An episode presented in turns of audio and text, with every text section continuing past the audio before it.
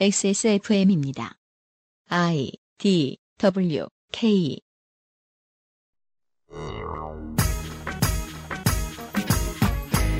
차는 세계사의 무대가 확장 혹은 통합되는 동안 종종 이야기의 주인공이 되곤 했습니다. 가볍고 여기저기서 만들고 모두가 좋아했기에 매력 있는 교역품이었고 식민 사업의 동기이기도 했죠. 하지만 왜인지 한국에서는 차가 대중의 문화상품, 기호품으로서 가지고 있는 위상이 그다지 높지 못한 것으로 보입니다. 이번 주에 이상평론에서 하고 있던 이야기입니다.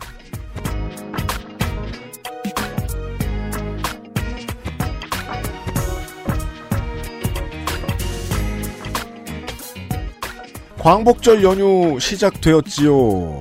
한국은 그렇습니다. 연휴 첫날이라고 볼 수 있는 오늘 전해드립니다. XSFM의 그것은 알기 싫다 236번째 토요일 시간입니다. XSFM의 유승균 책임 프로듀서입니다. 윤세민 기자가 그제처럼 앉아 있습니다. 네, 안녕하십니까. 윤세민입니다. 그, 네. 슬슬 또 SNS에 국뽕 게시물들 올라오겠네요. 왜요? 뭐, 원래 광복절이나 이럴 때 올라오잖아요. 아, 그런가? 네, 놀지 말고 이런 거 생각해라. 아, 한국 사람이면 이런 거 좀 생각합시다. 네. 목요일에 말씀드렸죠? 예, 과학 국뽕 경계하시고요.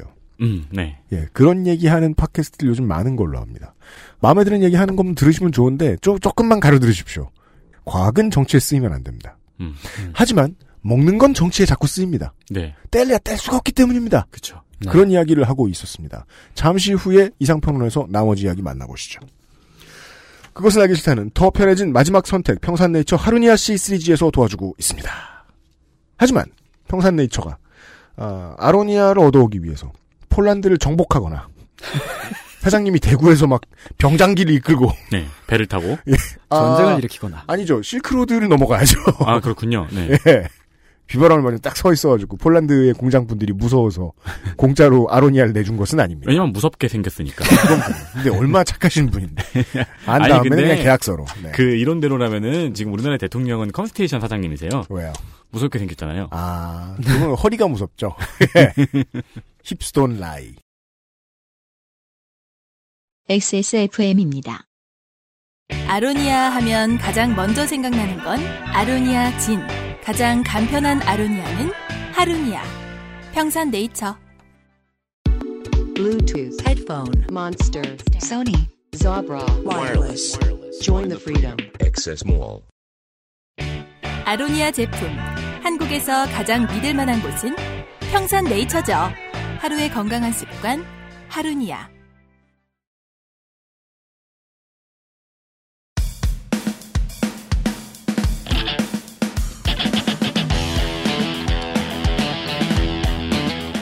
여러 가지 문제로의 다양한 접근. 이상 평론.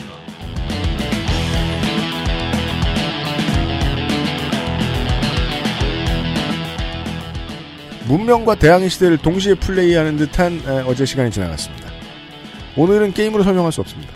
왜요? 왜냐하면 스토리 있는 게임은 발을 붙일 수 없는 한국에 대한 얘기를 하고 아. 싶기 때문입니다.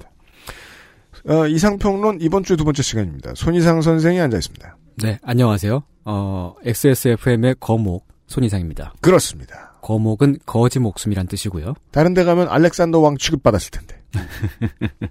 저희는 손이상인 줄 아니까 네. 거짓 취급합니다. 초코왕. 지난 시간에 어, 차의 역사를 대충 살펴보고 네. 그리고 보이차 얘기를 하다가 어, 마지막에 한국으로 보이차가 들어오는 음. 그 얘기까지 했죠. 네. 한국에 보이차가 본격적으로 수입되기 시작한 게 보이차 거품이 거의 정점을 찍은 1990년대의 일이다. 음. 그게 왜냐하면 그 이전까지는 한국은 중국이랑 무역을 하지 않았거든요. 네. 2017년 올해가 한중 수교 25주년이 되는 해예요. 음. 진짜 짧네요. 네, 진짜 얼마 안 됐잖아요. 민주당 집권기 때, 아, 민자당 집권기 때 처음 중국과 수교를 맺었습니다. 그 전에 우리의 수교 파트너는 대만이었죠. 네, 음. 그랬죠. 그런데 1990년대니까 중국에 어마어마하게 비싼 차가 있다더라. 어, 엄청 귀하고 좋은 차라더라. 음. 뭐 그런 식으로 입소문을 타서 노동자들이 비벼 먹었대더라. 어, 그런 얘기는 안 네, 났습니다. 그런 얘기는 보- 전혀 안 나왔습니다. 그렇죠. 보통 이제 비싼 차가 있다더라. 그러면 그 차가 비싼 이유는 소설로 쓰여지죠. 네. 음. 그렇게 입소문을 타서 단군이. 어, 네. 정보를 갖다가 운남 지역에 나무를 심고 튀었다. 자꾸 운남 그러니까 어제 울었던 남자 같잖아요. 그 보이차가 이제 그 거품이 마구마구 형성됐을 때 그때부터 수입을 하기 시작했으니까 음. 어, 처음부터 초고급품으로 들여오게 됐던 거죠. 음. 그런데 90년대가 지나니까 음. 보이차 거품은 국제 시장에서 서서히 가라앉기 시작했어요. 음.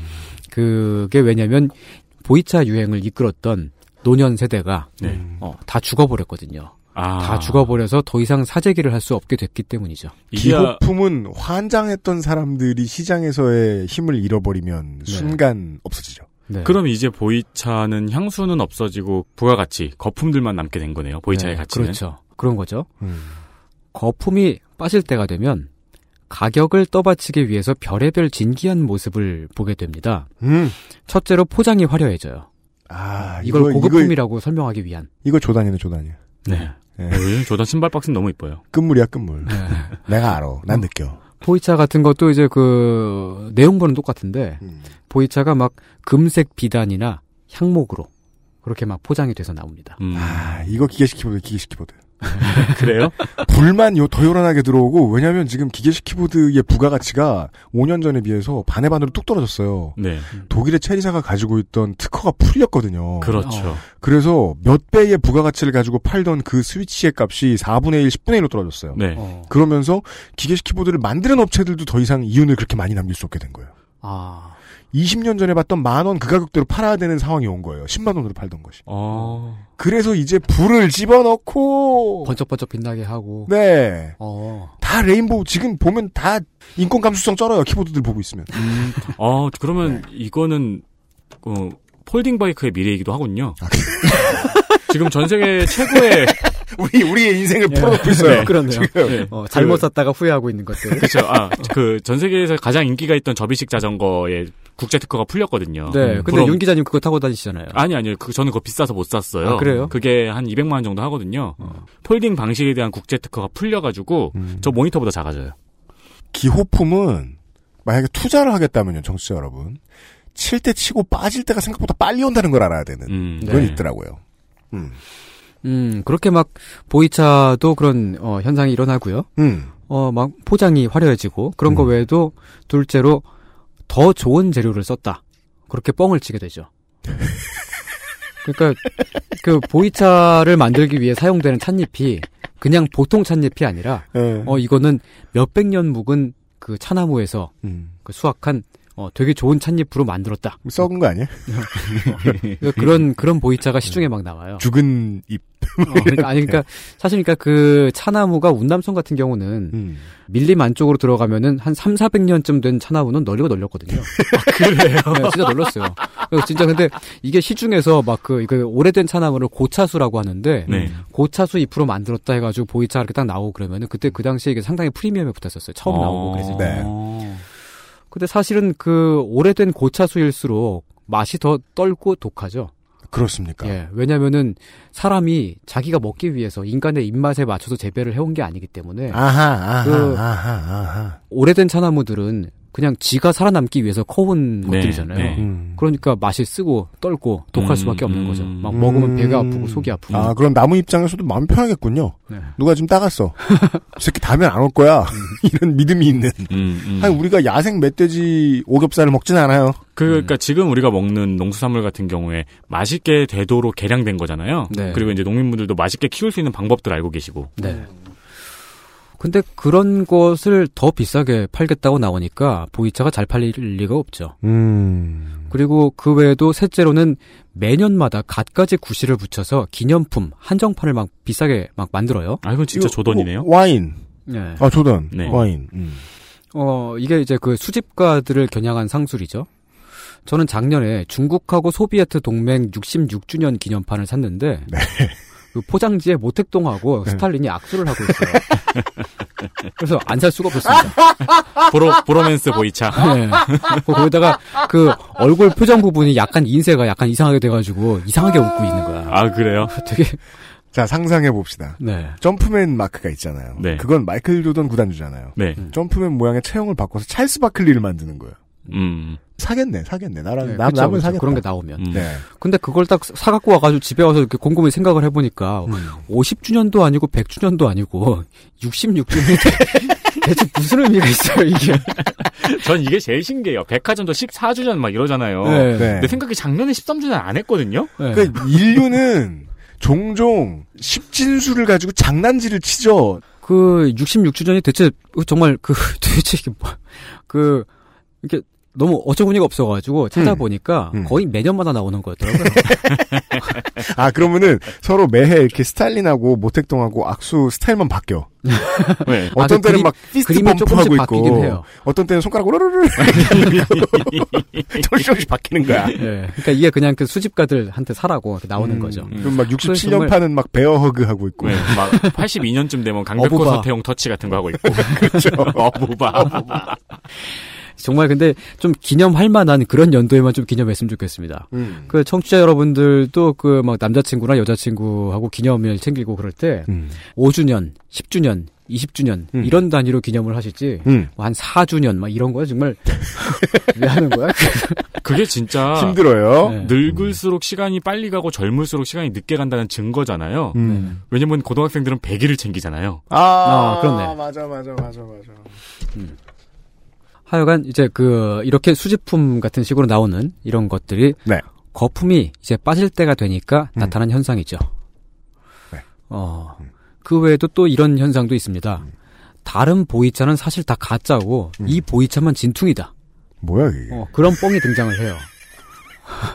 내가 정말 그 라면 회사에 여러 가지 거짓말을 속아서 많은 라면을 사 먹어봤지만 진짜 라면이라고 말하는 미친 사람들은 없었어요. 네. 근데 이게 이 뻥이 진짜 이게 한 2000, 2005년인가 2004년인가 막 그때쯤에 이제 그 공식적으로 진짜 나오는데 음.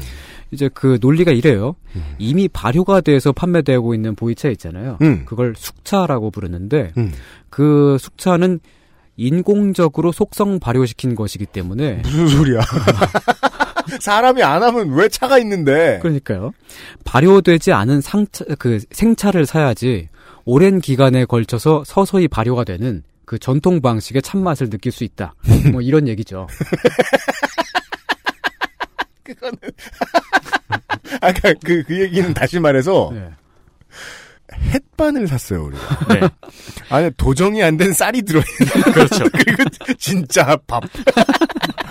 그러니까 이제 그막 뭐야, 그게. 김치를 사러 갔는데 네. 거기서 말에 속아 가지고 와가지고 배추를 사오는 거잖아요 지금. 네, 그런 셈이죠, 진짜. 그걸 만두로 하면 되게 복잡해지는데요? 아 그러네요. 그러니까 그 도정이 안 된 밀, 돼지, 애호박, 대파. 그냥 두면 만두가 돼요. 그러니까 진짜 그 상식을 가진 사람이라면 쌀뜨물을 그냥 놔두고서 한 10년 정도 먹- 묵히면은 그게 저절로 발효가 돼서 막 진짜 기가 막히게 좋은 막걸리가 될 것이다. 그렇게 생각하는 사람은 없잖아요. 그러면 쌀에 사체들이 부식되고 있을 아주 좋은 세균 배양 실험이 되겠네요. 어, 예. 네. 보통 그 한 3, 4일쯤 되면 이미 그 썩은 내가 나기 시작할 거예요. 그렇죠. 쌀벌레도. 죽어요, 그러면. 네. 그러나 소비자들이 어 일시적으로나마 보이차에서는 그런 일이 일어날 거라고 믿었습니다. 왜냐? 비싸게 주고 샀으니까. 자, 비싸게 된 이유를 지난 시간에 들으신 청취자 여러분들은 이것이 한심하다고 느낄 수 있겠지만, 네. 사실은 근데 그 차가 저절로 발효되는 일은 결코 일어나지 않습니다. 생차는 그대로 주, 그대로 두면은 이건 발효되지 않은 거기 때문에 잡균이 번식해서 음. 버려야 돼요. 네. 어, 근데 이런 것들이 어, 보이차 이, 게 진짜 보이차다라고 하면서 나오게 된 거죠. 살면서 호박 말리는 경우를 많이 봤습니다만, 음. 안 썰고 말리는 건 본 적이 없어요. 그건 버, 버리, 버리는 겁니다. 곰팡이가 피고 사실은 몸에 좋은 진짜 곰팡이야. 아, 그럴지도 몰라요. 꽁치 잡은 거를 우리 집 옥상에 던져놨다고 과메기가 되는 건 아니잖아요. 꽁치 사체야, 그건. 사체라고, 사체. 네. 네. 어, 이제 이런 그 온갖 가지 진기한 모습들이 거품이 빠지면서 막 어, 이런 현상들이 막 나타나면서 보이차 가격은 2000년대 들어서 휘청휘청하는 그런 모양새를 보이게 되죠. 이게 그 처음에는 단순히 이게 그 단타로 그 들어왔다가 치고 빠지고 하는 그런 투기 자본 때문이 아닌가. 뭐 그렇게도 그 인식이 되곤 했었습니다만은 2006년에서 2007년 사이에 아주 기록적인 대폭락이 어 일어나죠. 어 이게 그 2006년도에 정말 크게 팍 떨어졌다가 그랬다가 잠깐 회복되는 기미를 보였다가 2007년도 봄쯤에 음. 정말 그 봄이면은 이제 그 새로 생산되는 해차가 나오잖아요. 음. 그때 새로 생산되는 해차의 가격이 어마어마하게 떨어졌어요, 정말. 어. 이게 그 하나의 역사적인 사건이라고 볼 수도 있는데 음. 이 거품 붕괴가 보이차 가격의 붕괴가 음. 중국과 동남아시아 경제를 그 당시에 뒤흔들 정도였거든요. 와 이미 보이차의 위상은 거기까지 올라갔던 거예요. 네. 그게 보이차가 특별하게 그 엄청난 위상을 갖고 있었다기보다는 보이차가 계속 가격이 오를 것이다라고 기대를 하고서 음. 은행 빚을 내 가지고 보이차에 투자를 했던 투자자들이 있잖아요. 음. 근데 그 투자자들이 연쇄적으로 무너지면서 음. 그 돈을 회수할 길이 없어진 은행들도 같이 무너지고 이건 미국 부동산 폭락 사태하고 비슷하잖아요. 네. 부시 대통령 시절에. 네 그렇죠 음. 그리고 그 은행들하고 거래를 하던 기업들까지 같이 어, 무너지게 된 거죠 아, 은행이 자빠지면 이게 곤란하죠. 네. 음. 그 당시에 차값 폭락이 동남아시아 경제에 미친 악영향, 파급 효과라든지 음. 혹은 왜 하필 그 시기에 거품이 빠졌는가 등등을 분석하는 경제 논문들이 되게 많이 나와 있습니다. 음. 거품이 빠진 원인들 같은 것을 보자면은 그때 2006년도인가 그 당시에 중국의 관영 방송인 CCTV마저도 보이차가 건강이 사실은 그렇게 썩 좋지 않다. 보이차의 효능은 과장됐다. 그런 심층 보도를 내보냈다는 점. 아, 중국은 관영 방송의 힘이 너무 세지요. 네. 근데 관영 방송이 그렇게 나올 수밖에 없었던 거는 이미 너무 기정사실화가 이미 되어 있었던 거죠. 그때. 음, 음.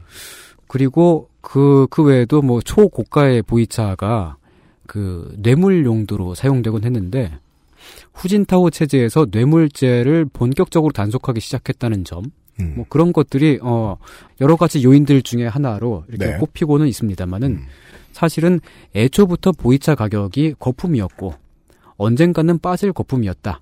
뭐 이렇게 보는 게 더 타당하겠죠. 아, 거품은- 한반도에, 네. 그렇죠. 한반도에 정착한 우리 조상들은 예로부터 카페인이 필요하면 부동산을 우려 먹었죠. 그렇죠. 네. 네. 거품은 언젠가는 빠질 수밖에 없겠죠. 그럼요. 보이차의 가격은 어 지금 보이차 가격이 그 이제 가장 비쌌던 그때에 비하면은 어 상당히 많이 거의 한 10분의 1 수준으로 그러니까 그 이거는 그 소비자 가격이 아니라 음. 그 생산가. 네. 음. 생산 생산 단가 그 음, 원 음, 원산지에서 그 음. 판매되는 그 선물가 있잖아요. 그한 음. 10분의 1 정도 수준으로 어, 되게 많이 떨어졌는데 음. 근데 그래도 앞으로 더 내려갈 가능성이 높습니다. 왜냐하면은 가격이 가장 비쌌던 90년대 후반, 2000년대 초반에 비해서 중국 내 차 생산량 자체가 3배 이상 늘어났어요. 그죠. 이 농산품 가지고 이런 버블이 생겨나면 이게 문제죠. 네. 밭에 많이 심어놔. 밭을 만들어놔. 예, 음. 돈이 되니까 많이 심죠. 예, 공장은 싹 비면 다른 공장 들어오면 되는데. 그리고 그렇게 생산량이 폭증한 게 보이차도 마찬가지입니다. 그러나 보이차 판매량은 그때에 비해서 절반 미만으로 거의 3분의 1 수준으로 떨어졌어요. 이게 뭐 말하자면 일종의 농업의 딜레마일 수도 있는데 음. 생산자가 열심히 일해서 생산량을 늘려놓으면 가격이 떨어지기 때문에 음. 다 같이 피를 보게 되는 뭐 그런 현상이 벌어지죠. 옳습니다. 네. 그럼에도 불구하고 유독 한국에서만은 보이차 가격이 여전히 어느 정도는 비싼 수준을 유지하고 있습니다. 기다려봅시다. 네. 요즘이라는 말씀도 하셨는지 안 하셨는지 모르겠는데 2017년까지도요?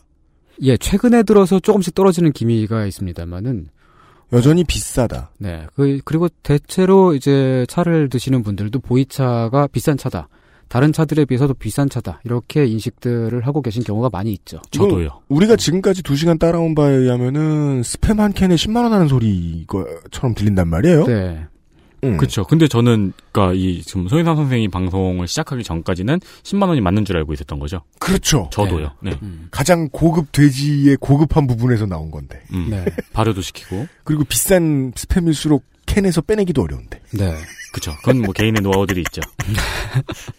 그 세계 시장의 가격이 떨어지고 있음에도 불구하고 보이차의 국내 가격은 여전히 어, 어느 정도 그 수준에서 머물러 있고 그 이상 이, 그 밑으로 떨어지지 않고 있다는 점. 음흠. 근데 이게 사실은 그 살펴보면 보이차뿐만 아니라 대부분의 중국차가 음. 다 그렇죠. 음. 그냥 홍차 같은 것도 일본 홍차나 뭐 유럽에서 수입되는 홍차나 뭐 그런 것들은 음. 한캔 들어 있는 거에 뭐 비- 보통 비싸봤자 한 3만 원, 4만 원 뭐 그 정도 하는데 네. 음. 어 중국 홍차 같은 경우는 뭐 한 캔에 한 10만 원씩 넘는 경우가 되게 많죠. 그 아직도 아. 선물로 많이 쓰이고 네, 있죠. 네, 정말 그렇군요. 고급품의 선물 그런 용도로 많이 쓰이죠. 녹차도 네. 마찬가지예요. 녹차는 더 비싸죠, 되게. 네. 그게 어 전체적으로 차 가격이 다 비싸게 되어 있는데 음. 그것은 왜 그런가 하고 보면은 음. 비싼 수입 관세 때문이죠. 자, 관세 얘기 오랜만에 듣습니다. 동인도 회사 때 들었다가 네. 한국에 수입 관세가 있어요. 어, 그러네요. 네. 2017년에도 네. 동인도 회사가 영국의 동인도 회사가 미국의 차를 강매할 때 매겼던 가장 높았던 세금이 119%라고 말씀을 지난 시간에 드렸었죠. 네. 그런데 한국에서 음. 차에 매겨지는 관세가 음. 홍차나 발효차의 경우에는 40%, 음. 녹차는 무려 513%에 달합니다. 자, 몇 가지 의문이 풀립니다. 그렇게나 싸게 살 수 있는 사무실에서 흔히 쓰는 저 녹차들은 왜 다 국산이지? 음, 음. 하는 의문이 하나 풀렸습니다, 지금. 음. 네. 장벽 때문이다. 그러면 지금은 인천 차 사건이 일어나야 될 때가 아닌가요? 근데 누가 와서 던져요, 그걸? 그, 운남 사람들이 아, 어제 운, 인천까지 그 와가지고. 어제 운 남자들 모아가지고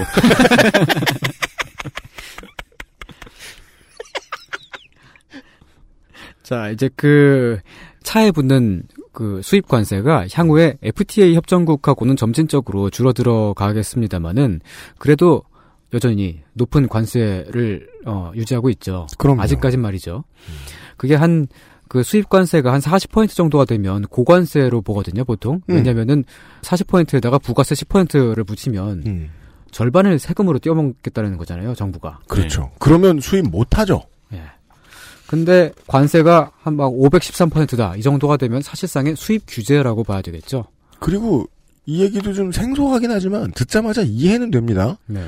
한국은 농업 보호를 해야 될 이유가 아예 없는 나라는 아니니까요. 네. 그렇죠. 음. 그, 그래도 또 차 농업 같은 경우는 이제 또, 어, 육성을 하려고 음. 시도를 하- 해왔기도 했고요. 그렇습니다. 그러니까 이런 그 비싼 관세가 아마도 국내의 차 산업, 차 농업을 보호하기 위한 관세 장벽일 가능성이 높죠. 그러나 부작용이 상당합니다. 우선 수입차가 어, 예를 들면 중국에서 한 만 원 정도 하는 차가 국내에 판매되게 되면은 그게 한 10만 원, 15만 원씩 하게 돼요. 음, 그 관세를 일단 내고 들어오게 오게 되면은 음. 만 원이라고 하더라도 엄청 비싸지는 거잖아요. 그냥. 만 원이면 가만 있어봐. 몇한 6, 퍼센트? 6, 만 원 돈 되는 거 아니에요, 일단. 네, 네. 세금 6만 원 붙고 들어온다. 네, 네. 거기에다가 부가세 붙이고 네. 그 검역 비용 붙이고 포장하고. 음. 음. 그러니까 뭐 무조건 다 10만 원 다 넘어가게 되는 거죠. 네. 근데 이렇게 제도화 해놨더니 국산차가 저렴한 가격에 이점을 누리면서 시장 경쟁력을 가지고 그렇게 판매가 되는 게 아니라 시장은 보통 그렇게 안 돌아가죠. 네 그냥 시장을 독점하게 되잖아요. 음. 네. 그러면 덩달아 국산차도 비싸지게 되죠. 음흠. 최근까지도 국산차, 그 국산 그 녹차가 봄 해차의 경우에는 한 50g에 한 10만 원 정도 했었어요. 음. 그랬더니 어떤 변화가 생겼느냐? 음. 차가 너무 비싸니까 자꾸 뭘 섞어서 팔게 돼요.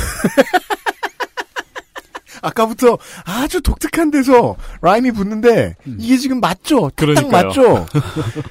네, 그러니까 그 영국인들은 뭐 예를 들면 홍차에다가 베르가못 같은 걸 넣어서 얼그레이 뭐 이렇게 만들었다. 뭐 그런 음. 식으로 음. 한국 같은 경우는 그 곡식을 넣어서 팔죠 주로 음. 현미 녹차, 보리 녹차 이런 거. 맞아요. 음. 근데 그게 그 한국 사람들이 전통적으로 그렇게 마셔왔던 게 아닙니다. 음. 차가 너무 비싸기 때문에 현미에다가 녹차를 찔끔 넣고 파는 거죠. 음. 그렇습니다. 그리고 그 다음에는 어 차나무 줄기라든지 차 찌꺼기가 포함된 저품질 상품까지 팔게 되죠. 이것도 아. 어제 들었단 말이네요. 네. 우리도 먹고 살기 힘들 때는 고구마를 많이 사다가 주로 고구마 줄기 반찬을 해서 먹었죠. 음, 네. 고구마 줄기 반찬 안 그래도 얼마 전에 어머니가 해주셨는데 맛있더라고요. 네, 저 미역 줄기랑 고구마 줄기 짱 좋아했어요. 음. 왜냐면 미안하다고 부모님이 거기에는 어, 미원을 팍팍 쳤거든요. 그죠. 그러니까 이제 그 차찌꺼기가 들어가는 그런 저품질 상품 같은 것들은 주로 이제 편의점 같은 데서 파는 그런 그 차 음료 뭐 그런 거에 원재료로 사용되는 경우가 왕왕 있는데 아 땡늘보리. 음, 네. 근데 그걸 마시기 위해서 감미료를 타게 되죠. 아 아무것도 차 없네요. 아 진짜 보면은 그 차 성분 보면 한 뭐 2% 들어 있어요. 이제 막 2.1%막 이렇게. 와 기분도 못 내요. 이게 그 어제 이야기했던 영국의 상황하고 약간 비슷하잖아요. 네. 근데 결정적으로 다른 점이 있죠. 뭡니까? 우리는 커피를 충분히 싸게 살 수 있는 세상에 살고 있어요. 대체제가 만만하군요. 네. 근데 게다가 그 커피 원두 같은 경우는 커피 원두에 붙는 수입 관세가 2%에 불과하거든요. 안 그러면 우리는 지금 1,500원짜리 아메리카노 못 먹습니다. 네. 그렇죠. 네. 커피를 국내에서 생산하고 있지 않기 때문에 보호할 산업이 없고 그래서 커피 관세가 낮은 건데 음. 네. 가공품일 경우 커피 가공품일 경우에도 8%에 불과해요. 관세가. 완성된 완제품일 경우를 말하는 거죠. 아, 그, 저기, 로스팅하고 갈고 진공 포장까지 돼 있는 거요. 네 네. 그렇게 그 원두를 볶아서 그라인더에 갈아진 형태 이런 것도 가공품으로 취급하고 뭐 그래도 무슨- 8%. 네 인스턴트 뭐 그런 식으로 나오는 것도 어 가공품. 음. 근데 그래도 8%. 아무튼 이제 커피가 차에 비하면 무지 쌀 수밖에 없는 거죠. 그래서 값비싼 차를 밀어내고 커피가 국내 시장을 완전히 장악을 했습니다. 그게 지금이군요. 네. 그, 우리가 커피숍이 정말 그 엄청나게 흔해졌잖아요, 지금. 그냥 교회 다음으로 많잖아요, 거의. 교회랑 피방 합친 것보다 많을 거예요. 네. 그막 음. 정말 그 거의 건물마다 있으니까요. 음. 그게 사실 그렇게 오래, 오래 되지 않았잖아요. 그 한 2000년대 한 초반, 중반쯤만 하더라도 커피숍이 그렇게 많지 않았었어요. 그렇죠. 그냥 뭐 한 거리 전체에 한 한두 곳 정도 있고 음. 뭐그그 정도. 지금 이렇게 그 최근 한 10년 정도 사이에 차를 마시는 문화가 커피를 마시는 문화로 급속도로 바뀌었는데 제가 한 작년 말쯤에 어디 강의하러 갔다가 강의 들으러 오신 그 관객들한테 그 물어본 적이 있었어요. 아니 관객이 아니고 뭐지? 그 어, 음, 사람. 예, 그 예, 학, 학생분들 일단 뭐 손희상 선생을 그 관람하고 있었으니 관객이라고 예, 관객, 해봅시다. 예. 네. 관객- 관람. 관람객. 예, 관람객들 네, 그분들한테 물어본 적이 있었습니다. 최근 한 일주일 동안에 차를 두 잔 두 잔 이상 마신 분이 있나요? 하고 물어보니까 한 병 손 들었어요. 그리고 최근 일주일 동안 커피 다섯 잔 이상 마신 분 있나요? 하니까 한 명 빼고 다 손 들었어요. 그 음. 손을 들지 않았던 한 분은 그 전주에 몽고 여행을 다녀오셨던 몽골. 네 분이시더라고요. 어. 아 울란바토르 시내에는 커피를 구하기가 힘들었을. 몽골 커피 있잖아요. 몽골식 어, 커피. 있는데 그분은 저기 막 그 무슨 초원으로 나가가지고 아, 뭐 그 천막 뭐. 치고 뭐 그랬던 것 음. 같아요. 아 저는 커피를 하루에 다섯 잔 넘게 마시는데. 어, 그죠. 음. 만일 차에 붙는 세금이 국산차 산업을 보호하기 위한 거라면은 이렇게 보면 부작용이 더 심한 셈이죠. 왜냐면은 차를 마시는 문화 자체가 거의 사라져 버렸으니까요. 음. 국내에서 재배하지 않는 커피만 마시게 됐으니까. 네. 실제로 2000년대 중반에 비교하면 국산 차의 바- 판매량 자체가 어, 반토막이 났습니다. 시장에서 힘을 잃게 되면 사람들의 익숙했던 입맛도 사라지죠 어느 순간. 네. 음. 어제 시간에는 옛날 유럽에서는 왕이나 귀족들만 차를 마셨다는 이야기 어, 전해드렸었죠. 음. 한국에는 왕이나 귀족이 없습니다. 음. 근데 차는 비싸고 음. 왕이나 귀족은 없지만 대충 그 비슷한 행세를 하는 사람이 있었던 것 같긴 한데 지금 감옥에 있죠. 구치소에서 차달라고 하기도 좀 뭐합니다. 예. 음. 그, 그 양반이 지금 그 뭐 매일 영어 사전만 읽고 있다 그러죠. 말콤 엑스인 줄 알았어요. 지금부터 말을 다시 배우겠다. 이런 거 아니에요. 그몇 장 드셨겠네 지금. 예. 자, 아무튼 차가 이렇게 비싼 경우에 그리고 그리고 그게 그 세금이나 규제 때문인 경우에 어떤 일이 일어나느냐. 어제 말씀드렸던 대리국과 차마고도의 이야기, 음. 그리고 미국 독립의 계기가 되었던 보스턴 차 사건 이야기 네. 등등을 떠올려 보시기 바랍니다. 자. 어, 그런 비슷한 일이 한국이라고 없을까요? 퀴즈입니다. 일어나는 일이 뭘까요? 잠시 후에 정답을 알려 그것은 알기 싫다는 한 번만 써본 사람은 없는 빅그린 프리미엄 헤어케어에서 도와주고 있습니다. XSFM입니다.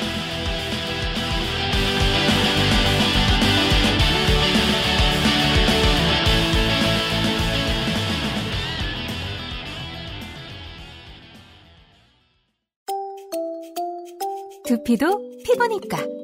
클렌징으로 세안하고 스킨, 로션, 영양크림까지. 얼굴에 놓치기 싫은 피부관리. 같은 피부인 두피는 잊고 계셨나요?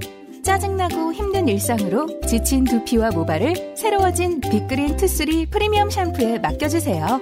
소중한 내 두피와 모발의 변화. 잊지 마세요. 두피 역시 내 소중한 피부란 사실.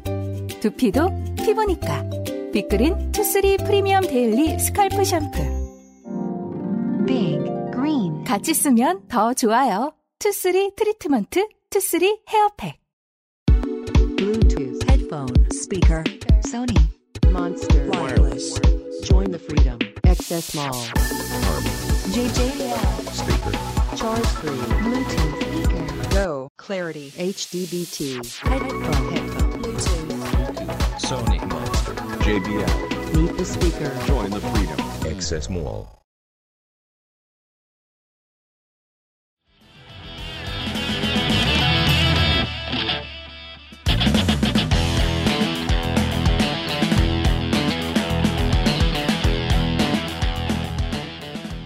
차를 규제하느라. 왜냐하면 중앙정부에서 돈을 많이 벌어야 하니까. 어, 그래서 차 생산이 어려워졌을 때 혹은 차를 가지고 이윤을 내기 어려웠을 때 혹은 어, 식민주정부에서 돈을 벌어야 하니까. 그래서 차에 세금을 많이 붙였을 때 차를 만드는 사람들은 혹은 차를 유통하는 사람들은 어떤 일을 했는가 무슨 일이 벌어졌는가. 광고 전에 퀴즈였습니다. 이상평론 이번 주 시간이 끝나가고 있습니다. 답은 뭐죠? 어, 밀수죠, 밀수. 밀수입니다. 음, 그동안 한국의 차 밀수는 주로 이런 방식으로 이루어졌습니다. 했군요. 네. 그, 가격차가 많이 크니까요. 그쵸, 누가 513% 물고 가져오겠어요. 그 항구 근처에 있는 큰 시장들 있잖아요. 네. 그런 데서 담배나 차 같은 거, 네. 오, 왜 이렇게 싸? 음, 음. 물론 사보고 이제 펴봤더니 뭐 별로야, 맛이. 네. 그렇다고 해도 이제 총각 입장에서는 만족도가 가시지 않아요. 네. 왜? 싸게 샀거든. 음. 네.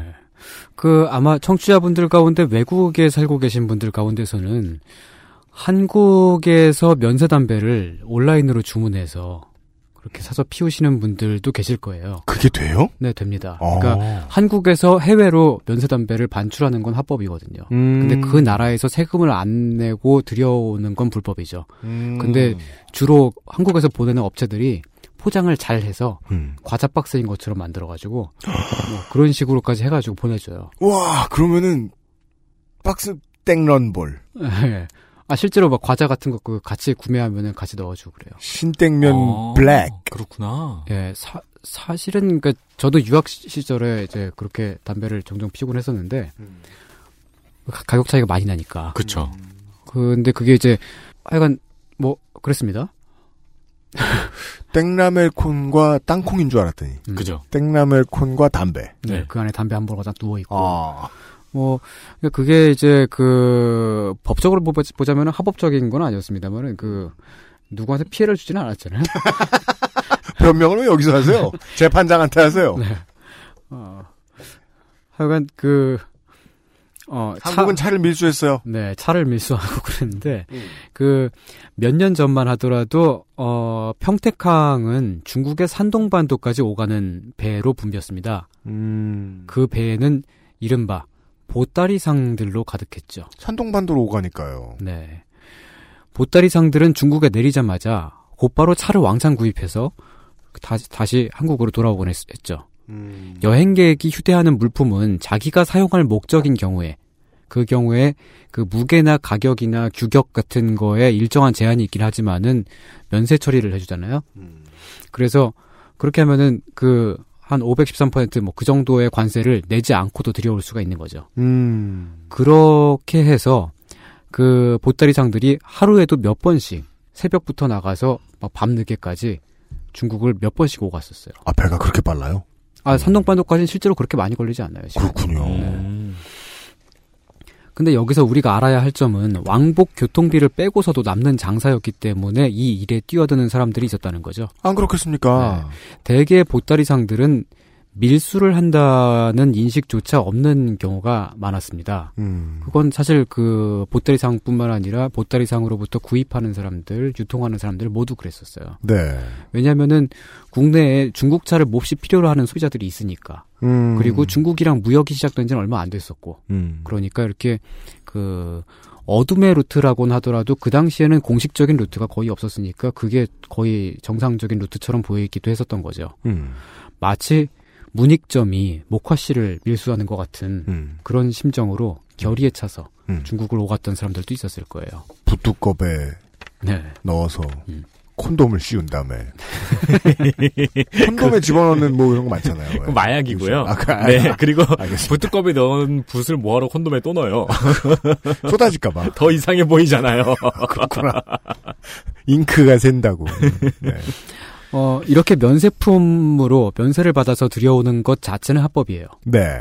오직 자가 사용 용도로, 그러니까 자기가 사용할 용도로 구입한 상품을 다른 사람에게 팔아서 이득을 볼 경우에만 관세법 위반이 되죠. 옳습니다.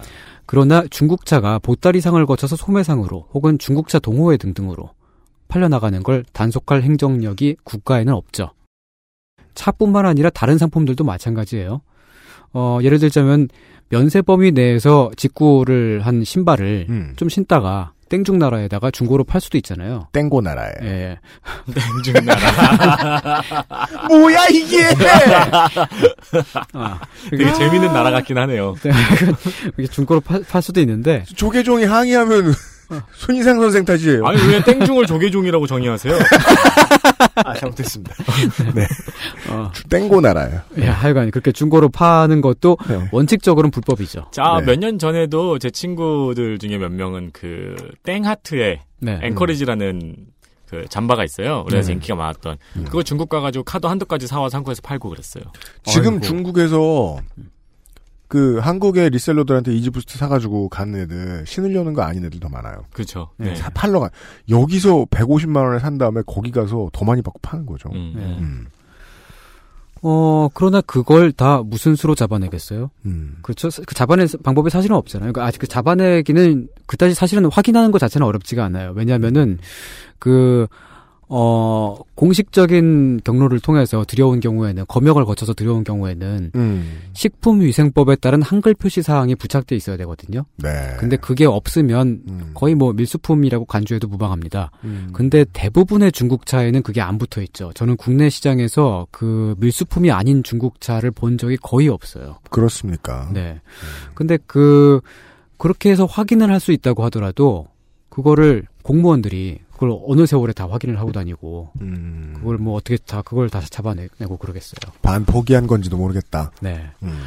어 근데 이렇게 세금을 안 내고 들여온다고 해서 어 더 싼 가격에 더 좋은 가격이 형성되는 것도 아니죠. 그러면 안 되죠. 보따리 상들이 얼마나 많은 리스크를 지고 사가지고 들어왔는데. 그럼요. 그렇죠.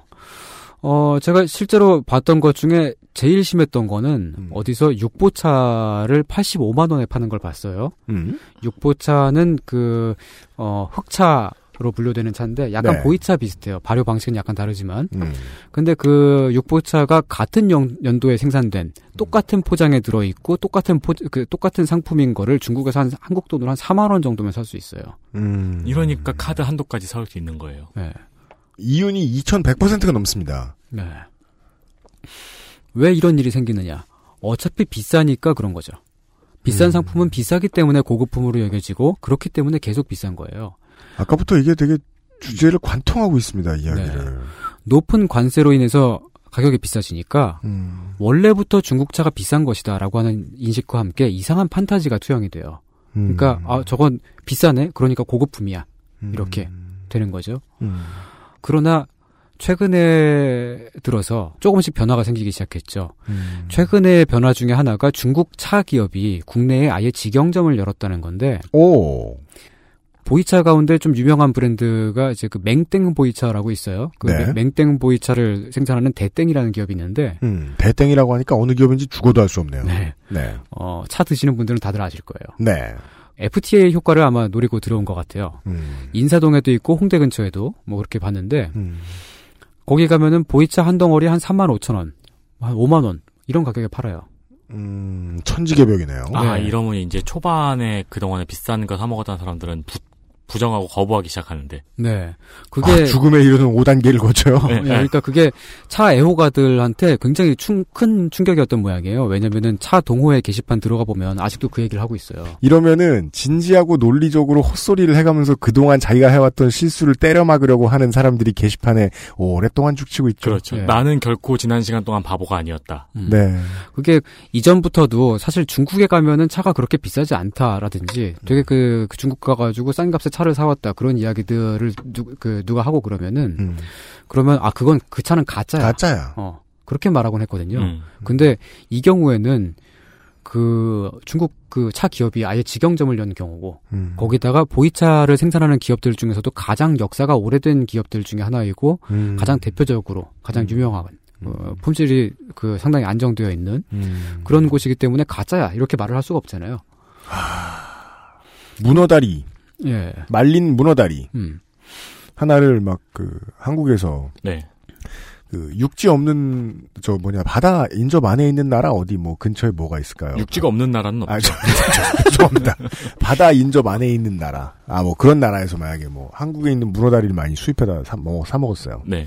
긴 거 뭐 하나에 한 50cm짜리 하나에 막 150만 원씩. 그랬다가 나 같은 사람이 챔피언스필드 앞에서 6천 원, 6천 원 하나, 5천 원 하나 해서 산 거 이렇게 한 다리 100개 들고 가가지고 2만 원에 팔어. 그죠. 한국에서 온 사람이. 맛은 똑같아. 그 개충격 다들. 서로 이제 부정. 그죠. 그렇죠. 사실 근데 그 3만 5천 원 막 그런 가격도 중국에서 파는 가격에 비하면 상당히 땡겨 먹는 거거든요. 이 가격을 설정하느라고 전문가들이 맨날 며칠을 연구를 했겠죠. 예. 그 사실 근데 그 중국차 대부분은 제일 품질이 좋은 것 특등급으로 분류가 되는 차라고 하더라도 한국인의 기준에선 싼 편이에요. 사실. 어 거기다가 특히 최근의 경우에는 중국이 차 생산량이 아까 어마어마하게 늘어났다고 그렇게 그 어젠가 말씀드렸었잖아요. 근데 거기다가 더해서 또 다른 변화가 또 있는데 과거에는 차를 생산하는 나라가 중국, 인도, 음. 스리랑카 음. 그 정도가 거의 전부였어요. 음. 거기다가 일본, 한국 정도가 약간씩 생산을 했었고, 음. 근데 지금은 물론 아직까지도 중국 차가 세계 시장을 점유하는 게 그 점유율이 1위이긴 합니다만은 2위가 케냐. 네. 케냐는 원래 전혀 차를 차- 생산하는 나라가 아니었는데, 그리고 이미지가 전혀 안 맞네요. 네. 근데 그 우리가 흔히 마시는 그 티백에 들어 있는 홍차 같은 거 있잖아요. 네. 대부분 케냐산 차로 만들어요. 제일 값이 싸기 때문에. 야, 근데 그럼, 품질, 품질도 그렇게 나쁘지 않아요. 그럼 그 나라는 커피도 생산하고, 네. 차도 생산하고, 네. 마라토너도 생산하고. 근데 그 케냐뿐만 아니고 커피를 전통적으로 재배를 해왔던 나라들이 예를 들면 볼리비아라든지 네. 그런 나라들이 최근에는 차를 되게 많이 생산하고 있어서 음. 지금 세계 시장 전체를 봤을 때도 차 생산량이 정말 급격하게 늘어나가지고 음. 중국 차가 싸질 수밖에 없는 환경에 있는 거죠. 지금. 기후가 맞는군요, 커피랑. 네. 그, 마찬가지 같은 원리로 중국에서도 그 차를 원래 주로 생산했던 그런 지역에서, 아, 예를 들면 운남성 같은 데에서 커피를 생산하고 있어요. 아. 이제 어. 차의 유행이 좀 지나갈 것 같고 커피 그 중국 내에서 커피 소비량이 늘어나고 있고 그러니까 운남에서 그 커피를 재배를 하는데 어 어, 어제 제가 잠깐 말씀드렸던 그 과거에 유행했었던 커피 녹병이라고 하는 병 있지 않습니까? 네. 그 병 때 그 그때 이제 그 커피 나무들이 주로 많이 그 희생됐던 게 아라비카 품종이어 가지고 네. 지금은 그 품종을 피해서 대부분 나라들이 다른 품종을 재배를 하는데 근데 여전히 아라비카 품종은 많이 재배가 되잖아요. 네, 근데 그 아라비카 품종을 가장 많이 재배하는 지역 중에 하나가 중국의 운남성이 됐어요. 지금. 아, 이제는 서쌍판납 아라비카. 네, 그렇게 돼요. 그러면 아라비카 크라이드맨 blend. 네. 네. 뭐야. 네. 아, 저 그 조금 마셔봤는데 진짜 맛이 괜찮더라고요. 그래요. 예. 어. 어, 최근 1, 2년, 1, 2년 정도 사이에 또 다른 변화도 있습니다. 보따리상이 거의 사라졌어요. 맞아요. 제가 얼마 전에 깨달았어요. 왜냐면은 옛날에는 네. 주변에 친구 어머니 중에 보따리 상하시는 분들 한두 번씩 꼭 있었거든요. 아 진짜요? 네. 음. 부업으로 할 만한 그런 거였어요. 아 근데 직업이 그건지는 알아보기 힘들어가지고 그냥 엄마를 자주 보러 오는구나 이렇게 아니 그 생각하지. 친구가 미제를 많이 갖고 있어요. 아 그래. 그거 그냥 부자구나. 미국에서 방금 왔구나. 음. 어. 그 보따리 상이 이제 많이 사라지니까 지금은 평택항 주변이 한산해졌을 정도예요. 음. 음. 산동반들을 오가는 배편도 크게 줄어들었고 네. 그게 그 최근 한 정말 정말 극히 최근에 급격한 변화인데 음. 왜 이렇게 됐느냐면은 본격적인 온라인 판매 시대가 됐기 때문이죠. 음. 우리의 온라인 판매를 말을 말씀드리는 게 아닙니다. 네. 어, 우리의 온라인 판매라면 xsmall.co.kr 어, 참 고마워요. 예, 거기 들어가시면 프랑스 대혁명을 일으킨 원두 커피를 깜짝 놀랄 만한 가격에 구입하실 수 있으니까 참고로 하시고요. 그게 뭐예요? 심지어 네덜란드 선원들이 즐겨 먹던 것도 말이죠. 아 네. 더치 커피요? 네. 근데 네. 그게 프랑스 대혁명을 일으켰어요? 그랬을 수도 있죠. 아. 그 뭐냐 그리고 차도 저희들 준비하고 있어요. 네. 네, 이것은 티저 광고와 같은 이상평론이에요. 어, 하여간 지금 이- 이 얘기가 아니고 네. 그 지금 이야기하려던 거는 이제 우리의 온라인 판매가 아니고 중국의 온라인 판매 네. 이거죠. 마윈이라고 하는 약간 사오정처럼 생기신 분이 있잖아요. 그렇죠. 그분이 이렇게 입을 와 벌리면은 그 직원들이 막 날아나와가지고 다 일을 해요. 어. 그래서 그리고 이렇게 돈을 막 천문학적으로 쓸어가잖아요. 네. 예 그리고는 맨날 그 저 손오공의 보드를 훔쳐타잖아요. 네. 음. 그러면서 이제 사업을 키웠어요. 예, 그 양반이 온라인 통합 시장을 만들어 버렸죠. 음. 그래서 지금은 앉은 자리에서 클릭 몇 번만 하면 중국차를 주문할 수가 있게 됐어요. 네. 그래서 보따리 상이 사라진 거죠. 음, 아, 그러면 한국에만 없는 게 아니라 무슨 나이로비 공항에서 막 차를 사가려고 하는 보따리상 그런 것도 별로 없겠네요. 그러게요. 예. 예, 아 그렇구나. 보따리상 직구군요. 예, 직구가 지금 대체를 하게 된 거죠. 네. 보따리상이 대- 사라진 대신에 온라인 구매 대행 업체들이 그 자리를 차지하게 된 거죠. 아하. 소비자가 자가 사용 용도로 구입하는 거는 150달러 이하, 그리고 그 차의 경우에 음. 5kg 이내- 이내라면 세금이 면제가 됩니다. 음. 그래서 이제 어, 흔히들 직구를 하시는데 음. 네. 차가 5kg이라고 하는 거는 이거 엄청난 거거든요, 진짜. 음, 음, 그러니까 음. 그 이게 고기도 5kg이면 네. 네. 그러니까 그 이게 그 면- 면세 기준을 5kg로 잡은 게 이게 그 식품으로 분류를 해서 그랬던 것 같은데 음. 밀가루 5kg이랑 차 5kg은 굉장히 달라요. 그죠. 차, 는 진짜 한 사람이 매일매일마다 죽으려고 막 그렇게 막 차를 마셔도 죽게 돼요. 아니 아니 1년에 1kg 정도 먹기도 그렇게 쉽지가 그러니까 않아요. 음식 중에 5kg 있으면 치사량인 것 같은 거 뭐 있을까요? 생각 좀 해볼까요? 은단. 아, 죽네, 죽어. 가혹행이네, 가혹행이. 예.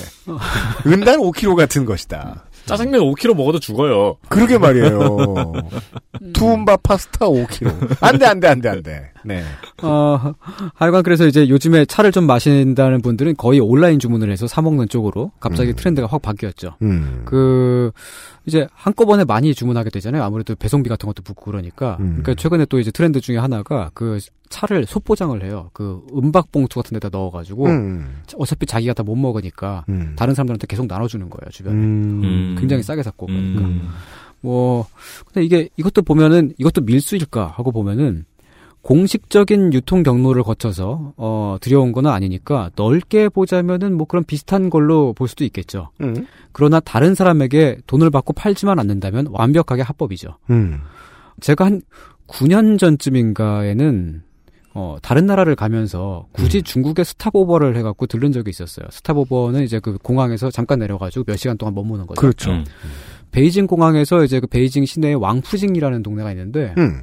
그 왕푸징에 가면은 그러니까 뭐 약간 한국으로 치면은 한 뭐, 뭐 무슨 한, 한 명동 정도 뭐 그쯤 그쯤 되는 음.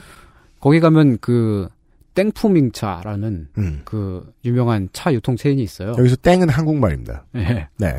굳이 거길 가기 위해서 거기 가, 가서 차를 사기 위해서 음. stopover를 하고 그랬을 정도였는데 음. 지금은 그 뭐 땡봉 명차라든지 뭐 그런 것뿐만 아니고 거의 대부분의 그 차 브랜드들이 음. 온라인에 공식 그 store를 만들어서 음. 그래서 그 공식적으로 차를 팔고 있죠. 음. 굳이 관광객이 혹은 뭐 유학생이 스탑오버 해가지고 네. 발품 팔아서 사고 그러지 않아도 얼마든지 네, 그냥 클릭 몇 번만 하면 집으로 오는 그런 음. 시대가 된 거죠.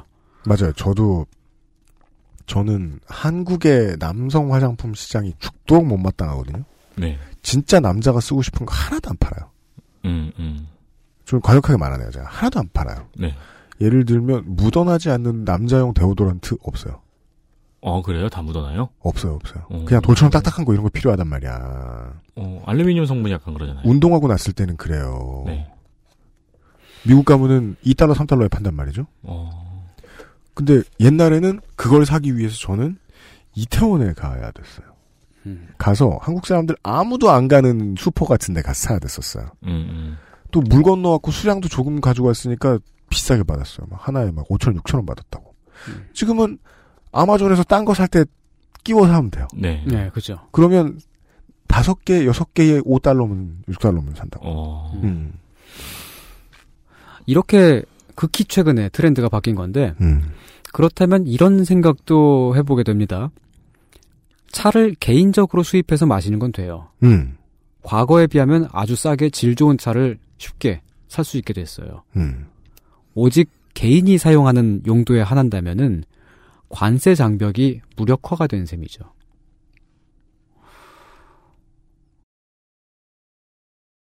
근데 찻집에서 친구랑 앉아서 이야기를 나누면서 마시긴 쉽지가 않아요. 외부 음식 반입 금지. 아니, 그래, 그래서가 아니고요.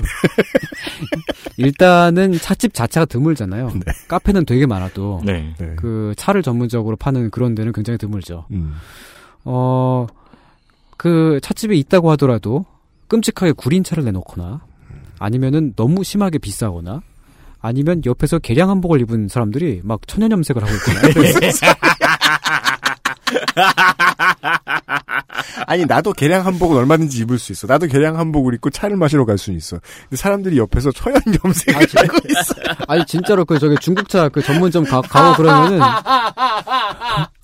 그 차 전문점 이제 사장님이 천연 염색 같은 거 그런 거 하시고 그리고 뭐 그 수강생들 불러다가 옆에서 거- 거기서 찻집에서 수강도 하고 뭐 네, 그러는 데가 맞아요, 맞아요, 맞아요. 근데 그게 그 찻집들이 어 천연 염색을 하지 않는다면은 그 옆에서 뭐 도자기를 굽는다든지 뭐 아니면 인형을 만든다든지 뭐 하다못해 종이 접기를 한다든지 그래요. 네, 네. 그런 경우가 되게 많아요. 음. 그게 정당하게 세금을 내고 차를 팔려면 무진장 비쌀 수밖에 없으니까 손님이 안 오잖아요. 음. 그렇다고 소비자한테 맞춰가지고 싸게 팔면은 적자가 나버리잖아요. 음. 그러니까 차를 그냥 싸게 공, 그 파는 대신에 자기가 적자를 보면서 파는 대신에 옆에서 공방을 열어가지고 음. 그걸 메꾸는 거죠.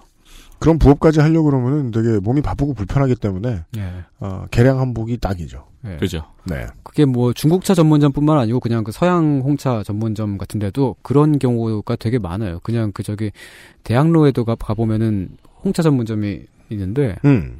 거기는 일주일에 이틀 열어요. 차, 차, 그런 거. 아, 이틀인가? 하여튼 되게 그 적게 열어요. 음, 음, 나머지 음, 대부분은 뭔가 공방으로 사용이 돼요. 음. 음, 개량 한복이 참, 그, 전문가처럼 보이는 옷 중에서 가장 편해요.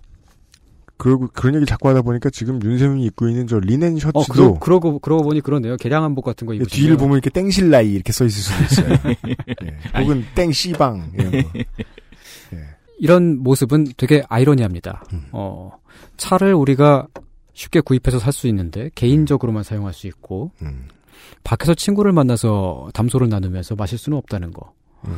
이런 모습은 되게 이상하죠. 음. 시대가 이렇게 변했는데 관세 장벽은 대체 무엇을 위해 있는 것일까 하는 음. 의문을 던져봅니다. 음. 음, 지금까지 어, 유비가 엄마한테 차를 사주던 시절부터 네. 어, 지금까지의 차의 역사를 살펴봤습니다. 네. 차의 역사는 무역의 역사이기도 하고 밀수의 역사이기도 했죠. 음. 커피와 경쟁을 하던 역사이기도 했습니다. 음. 현생 인류를 나눠 보자면은 크게 둘로 나눌 수가 있겠는데요. 네. 하나는 개파, 네. 하나는 고양이파. 내가 이럴 줄 알았어, 내가.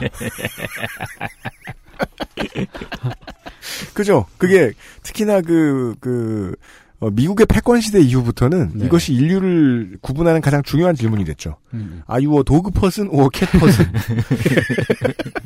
음, 네, 뭐 그 개와 고양이를 둘 다 좋아하거나 아니면 뭐 드물지만 그 둘 다 싫어하는 뭐 그런 사람도 있을 수 있지만 그런 보수 정치인들을 일컬어 이제 매파와 비둘기파 이렇게 불러요. 그 매를 키워요 편하게 집에서. 네. 네, 계산하기 편하려고 둘로 일단 나눠봤어요. 네. 또 현생 인류를 이렇게 둘로 나눠볼 수도 있겠습니다. 차파와 커피파와 알약파. 알약파는 뭐예요? 어, 나누고 보니까 셋이네요. 네. 어, 알약파는 저를 말함인데요. 네. 그냥 저는 아침에 눈을 뜨면 카페인 알약을 그냥 먹습니다. 아, 그런 게 있어요? 카페인 알약이 있어요? 네, 그, 어른 허브에서 살 수 있어요. 아, 그렇군요. 어. 그리고 한 30분 정도 누워있으면 저절로 눈이 떠지는 그런 경험을 할 수 있죠. 야 사람 싸대기 때리는 약이네요. 네, 그러니까 사실 그러니까 차나 커피나 저는 커피는 잘 잘 못 마시거든요. 속이 음. 쓰리고 그래서. 음. 그래서 차를 되게 오랫동안 마셔왔다가 음. 어, 세상에 이렇게 편한 것이 있다니. 아, 그거 음. 어, 생각해보면 저 커피 중 그 카페인 중독이 엄청 심하거든요. 네. 예, 그래서 주말에는 사무실 안 나오니까 커피를 안 마시잖아요. 네. 그럼 굉장한 두통에 시달려요. 어, 주말마다. 음, 나도 그래서 그런가. 음, 음. 네. 이렇게 시대가 변했던 얘기입니다. 이런 얘기를 나누어 보았습니다. 현재까지의 인류는 개나 고양이, 혹은 어, 커피나 차로 구분할 수 있지만 네. 미래의 인류는 그냥 알약이나 먹고 앉았을 것이다. 그죠. 그렇게 될 수가 있죠. 네. 커피는 모르겠는데 차 같은 경우는 지금 그냥 그 차 자체를 그 농산품 완성품으로 보기보다는 음. 그것을 다른 산업 용도의 원재료로 음. 보는 그런 시, 시각도 있거든요. 음. 그러니까 뭐 어, 녹차 먹인 돼지. 음, 네. 음, 그리고 그 아니에요. 공, 공장 같은 데에서 녹차를 네. 가공해서 아, 예. 태아닌을 뽑아낼 수 있잖아요. 음, 음, 그 음. 태아닌이 약간 그 달짝지근한 뭐 그런 맛을 내기 때문에 음. 식품 그 첨가물 같은 식으로 네. 사용이 돼요. 어. 음, 차의 성분을 아무데나 갖다 집어넣을 수 있다. 네. 그리고 그런 방식으로 차를 많이 가공을 해서 음. 각종 여러 가지로 그, 어, 상품을 만들어서 만드는 나라가 옆, 옆 나라에 있는 일본이죠. 그렇죠. 그 테아닌 쑤셔 넣어가지고 만든 음료가 그 느린 소죠. 그래요? 네. Slow, Slow Cow? 음, 네. 붉은 소와 달리 음. 아, 아, 아. 어, 마음을 편하게 해준다고 해서 음, 음. 네. 네. 그 녹차를 활용한 군것질 거리는 옆 나라가 발군이죠. 네. 네, 음, 전 맞아요. 세계로 전 세계로 수출도 시키고. 맞아요. 만일 그러한 그 가공품의 원재료 가격이 싸진다면 그러면 그렇게 가공하는 산업이 또 발, 발전할 수 있잖아요. 네. 어, 그런 점도 뭐 생각을 할 수 있겠죠. 그렇습니다. 네. 네. 1차 산업을 그러니까 보호 육성해야 하는데라는 논리가 잘못됐습니다. 보호랑 육성은 다른 말이다. 네, 네. 다른 개념이다. 네. 상호 보완을 어쩌다 할 수 있을지는 모르겠지만 결국 독립적인 가치로 판단해야 될지도 모르겠습니다. 그리고 그 가치는 결국 소비해주는 소비자들이 마지막으로 판단하게 돼 있다는 말씀이었습니다. 왜요? 손희상 선생은 알약으로 때우고 있기 때문입니다. 요즘이나 알약을 물량 먹으라 그러지. 나중에는 아, 사실 알고 보니까 인간이 물이 그렇게 많이 필요 없다. 음. 경장 영양액과 먹어라. 음. 아무 맛없는 인생을 즐길 수도 있다. 음. 라는 가르침을 남겨주셨습니다. 오랜만에 만난 손희상 선생의 아, 라임의 향연이었습니다. 수고 많으셨습니다. 네. 고맙습니다. 그것은 알기 싫다는 용산의 숨은 보석 컴스테이션에서 도와주고 있습니다. XSFM입니다.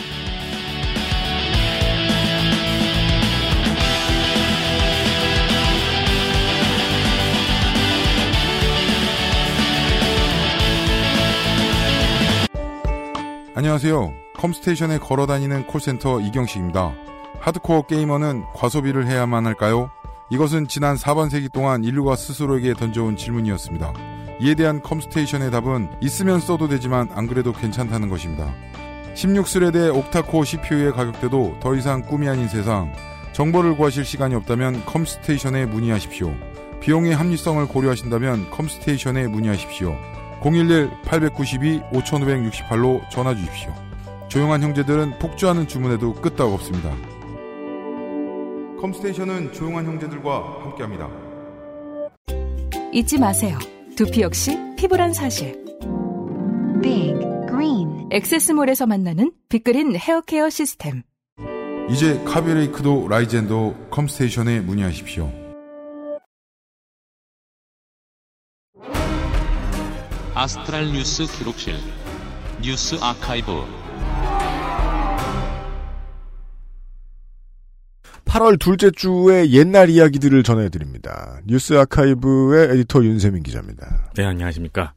아, 8월 8일은 김상조 행정관이 모시는 고향이 금이의 생일이었습니다. 아, 두 분 모시고 계신데 한 분이 생신이었어요. 네, 그래서 어저께 그 생일상으로 닭가슴살을 삶아주고 네. 본인은 그 삶은 물로 라면을 끓여 먹었다 그러더라고요. 육수를 하사하셨어요, 고양이가? 네, 고양이파 인간이 있죠. 네. 솔직히 닭 가슴살 육수는 폭력입니다, 폭력. 아무 맛도 없습니다. 근데 우연일까요? 1987년 오늘은 슈레딩거의 생일입니다. 1887년이겠죠. 1887년 오늘은 슈레딩거의 생일입니다. 물론 이런 질문은 가능합니다. 슈레딩거는 내 동생일 수도 형일 수도 있다. 네. 무슨 소식이 있습니까? 1993년 8월 12일 금융실명제가 실시되었습니다. 24년 차군요, 이제. 네. 중국하고 수교된 역사와 비슷하네요. 기억합니다. 어린이 통장 같은 걸 만들곤 했습니다. 음, 학교에서는 배워봐라, 부모님 입장에서도. 네. 그런 경험을 해봐라. 마치 땡자니아 데리고 가듯이. 그리고 은행의 입장에서는 그냥 평생 고객 하나 때려박아 놓으려고. 음, 그런 의미에서 어린이 통장 만들어주러 가요. 가면 이제 계좌를 개설해야 될 거 아닙니까? 네. 은행 창구에 계시던 직원께서 친절하게 얘기해 줍니다. 이름은 아무거나 써. 정확히 기억납니다. 와, 그럼 금융실 명제 이전 시대였습니다. 피해 암살자 막 이런 거 쓰고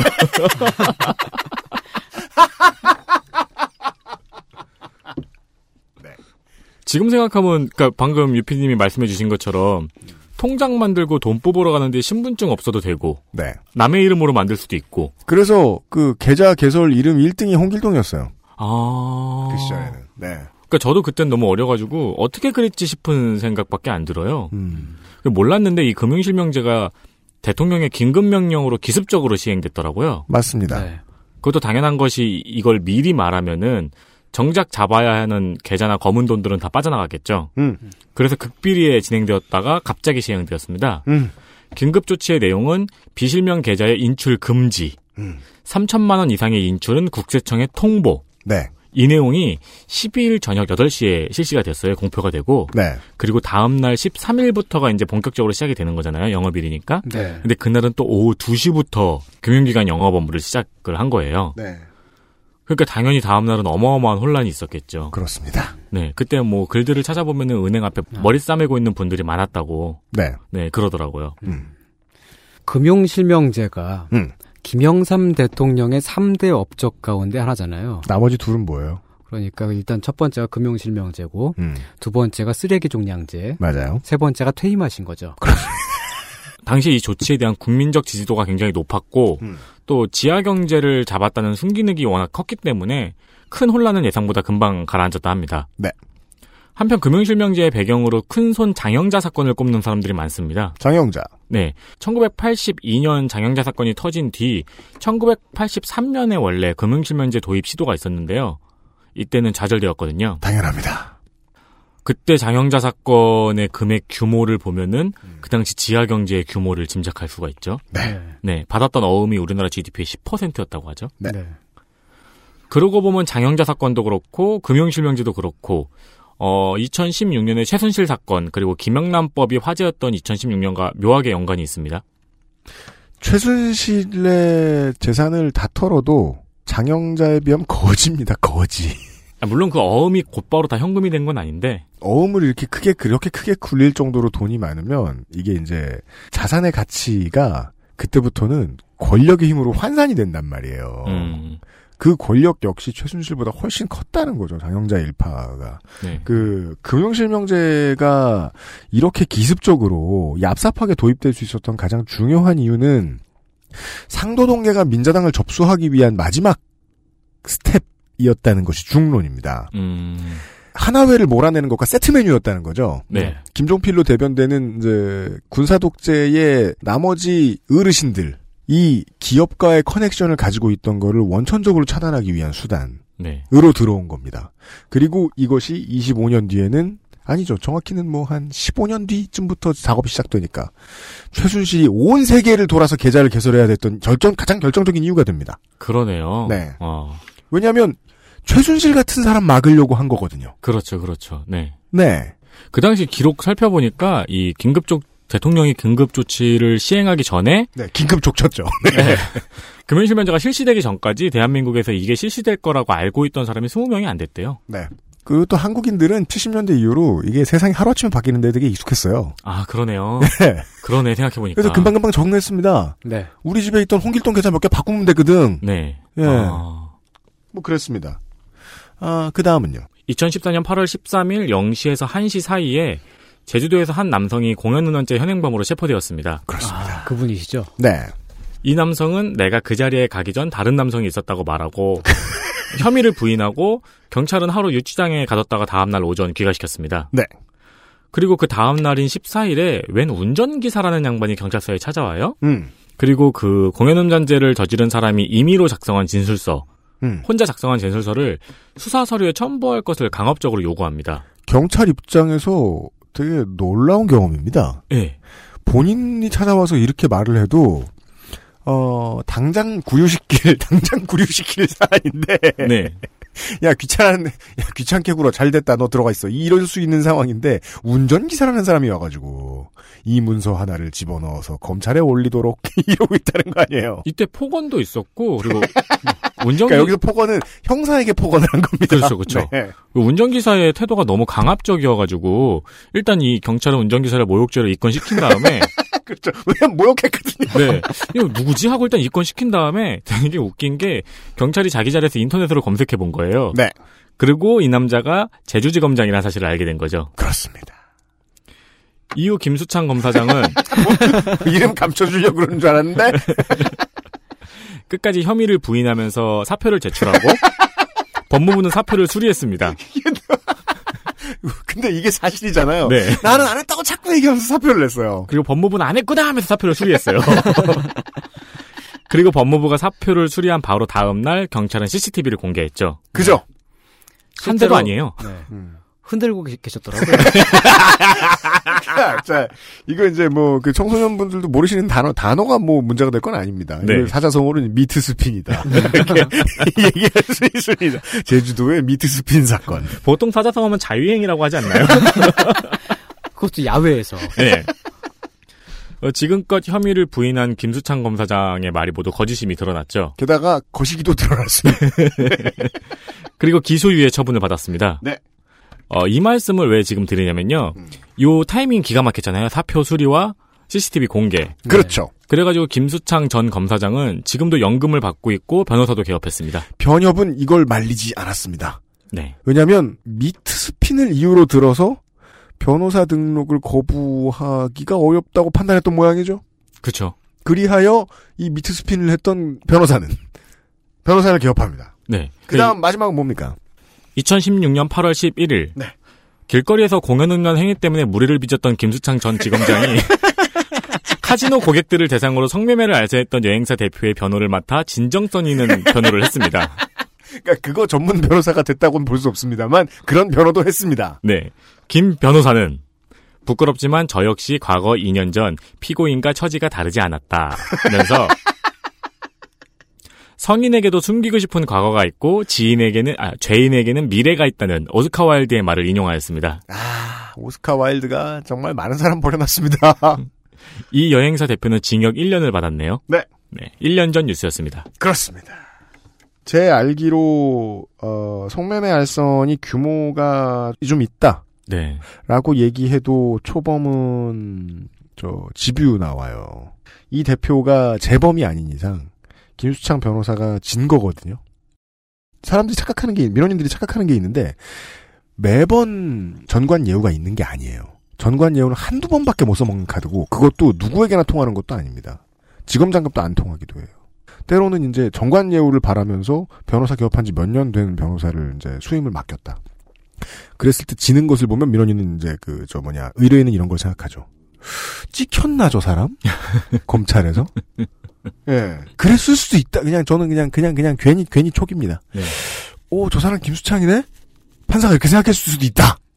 그랬을 수도 있고 뭐 저희가 지금 이 변호사의 진정성 있는 변호만 주목을 했지 사건 내용에 대해서는 자세히 알려드리지 않았으니까 음. 네. 그 insight는 또 따로 있겠죠. 그렇습니다. 이거야말로 이제 그, 그, 슈레딩거의 공연 음란죄입니다. 이것 때문에 찍혔을지도. 맞아요. 그러고 아닐 보니까 수도. 슈레딩거의 의뢰- 이론에 따르면은 이 김수창 전 지검장은 음. CCTV가 공개되기 전까지 본인의 형질과 동생의 형질을 모두 갖고 있었어요.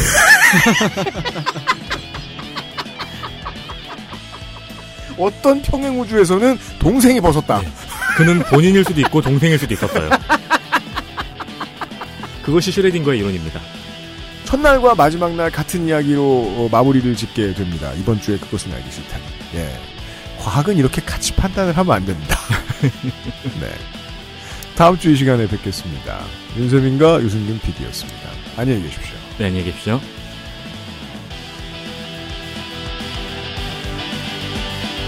XSFM입니다. I D W K